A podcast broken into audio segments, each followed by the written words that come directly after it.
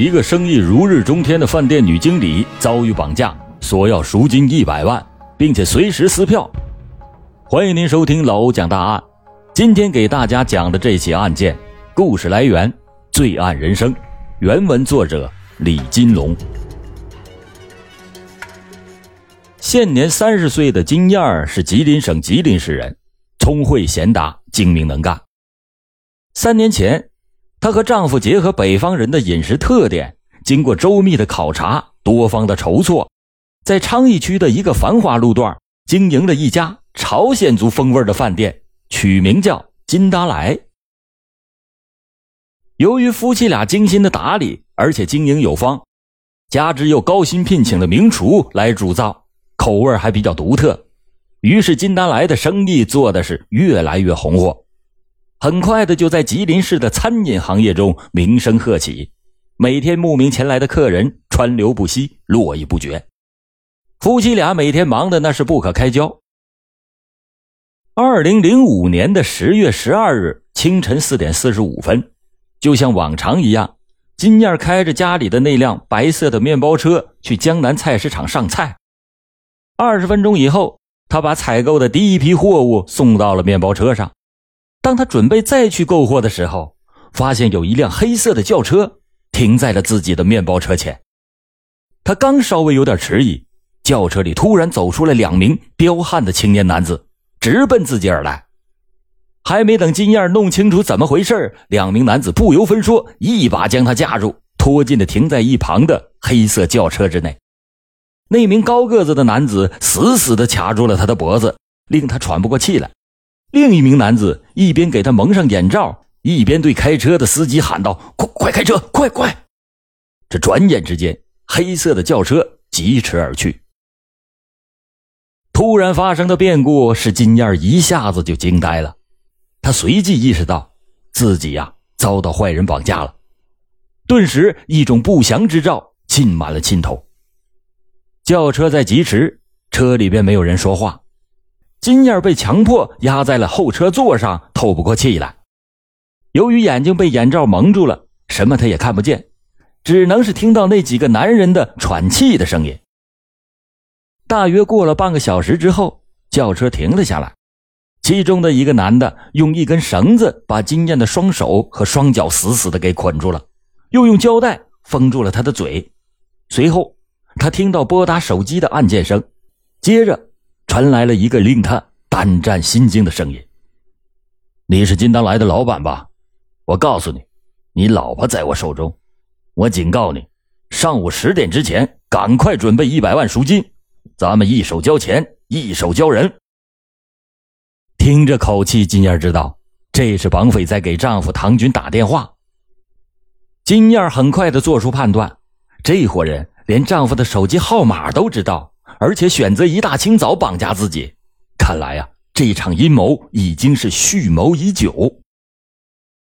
打给丈夫的电话挂断以后，一直坐在金燕左侧的绑匪提醒打电话的绑匪说：“哎，这样不行吧？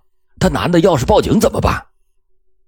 听了这话，坐在金燕右侧的绑匪再次的拨通了电话：“小子，如果你敢报警，我们就撕票给你看。”把你老婆的裸照传上网，尸体也给肢解了，然后扔到吉林市的各个角落，我让你连个囫囵尸首都找不到。听了这话，金燕的心里顿时的紧张起来，心里万分的恐惧。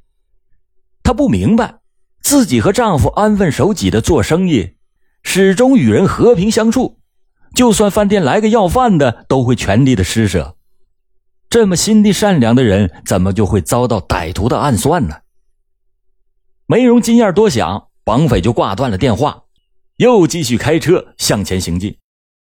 伴随着轿车的马达声，金燕隐约听到一个绑匪对着另外一个绑匪窃窃私语说道：“等这个女的和她丈夫接上头，咱们就把她做掉，一定不能留活口，免得惹来杀身之祸。”听了这句令他胆战心惊的话，本来就紧张万分的金燕骤然是惊出了一身冷汗。北国的秋天已经袭来丝丝的凉意。早晨出来的时候，由于坐在驾驶室内，他也没穿太多的衣服。现在恐惧加上寒冷，使他不由自主的打了一个冷战。十分钟以后，金燕感觉到前方的路开始颠簸不平，他意识到这里已经是远离了市区，而且是下了柏油公路。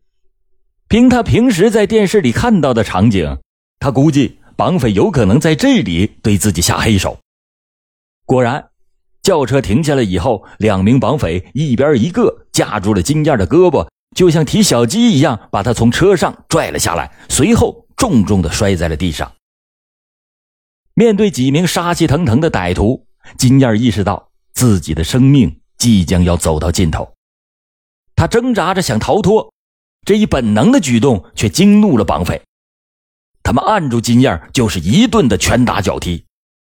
没有一丝反抗能力的金燕被几名狂徒那打的是在地上直滚，当场就昏厥了过去。也不知道过了多久，金燕又在一阵撕心裂肺的疼痛中苏醒过来。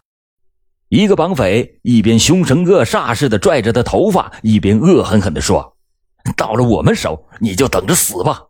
如果拿到钱，我们还会让你死的漂亮些；如果拿不到钱，那可就别怪我们哥几个不客气了。”话音没落，另一个恶狠狠的声音又传了过来：“小果，我们按原计划行动，你在原地看着他，等我们拿到钱后再来接你。如果他要是不老实，就地就给他办了。”那名叫小果的绑匪一直站在金燕的旁边，听到这句话，爽快的回答说：“行，你们去吧，但不能把他放在这儿啊，这可不安全，得往里挪挪。”两名绑匪立即走上前来，一边一个架住金燕的胳膊向前拖去。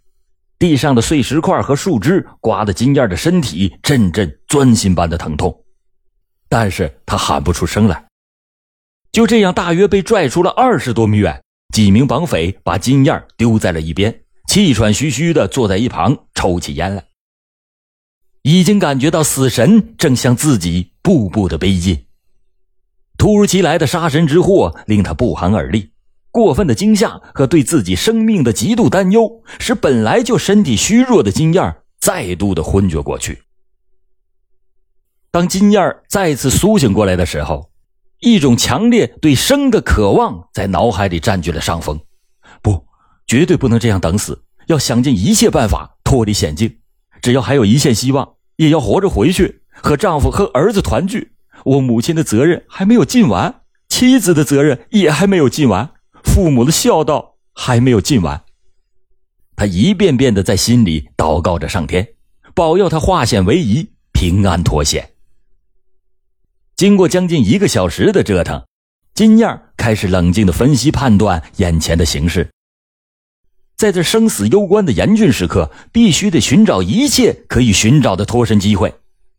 虽然戴着黑黑的眼罩，什么也看不见，这里距离市区并不是很远，而眼前只有一个负责看守他的绑匪。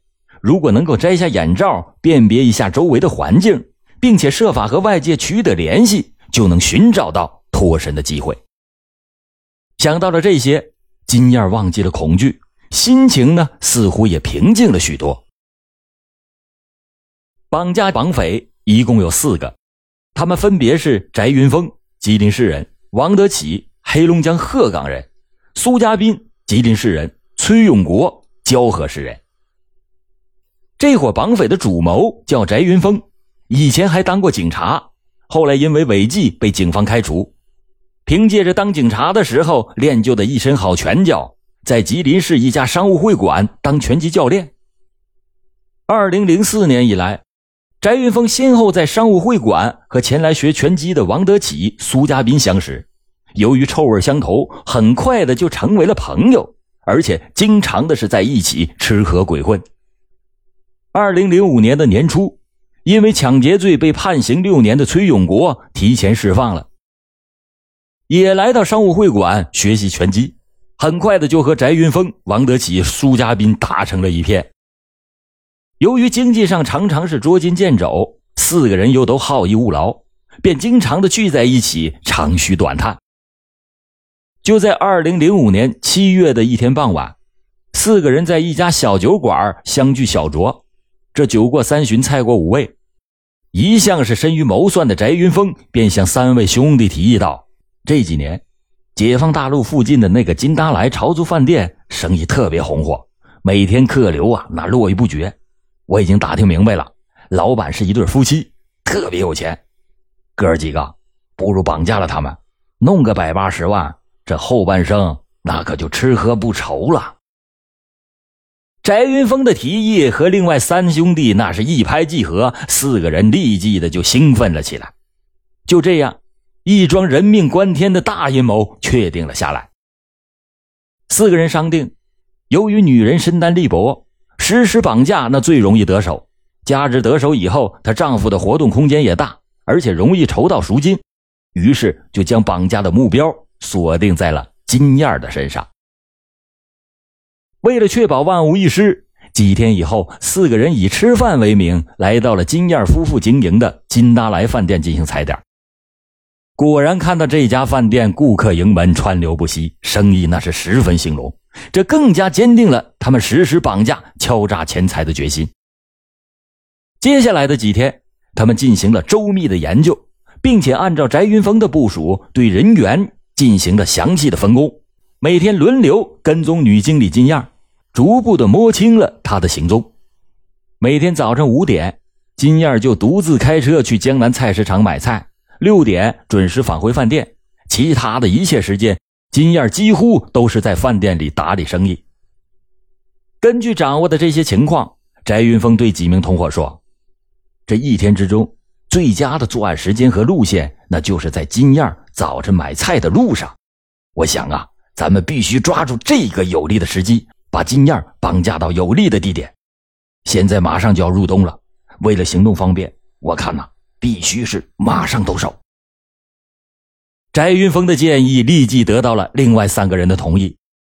为了作案时联系方便，又不便警察的追捕，在九月的下旬，具有一定反侦查能力的翟云峰不惜是舍近求远，潜入距离吉林市一百公里之外的长春市，购买了一张当地的手机卡。以备作案使用，同时为了方便提取赎金，他又用假身份证办理了一张长春市的邮政储蓄卡。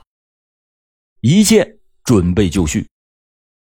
十月十二日清晨，四个人开车早早的就来到了吉林市丰满区江南菜市场附近埋伏守候，伺机作案。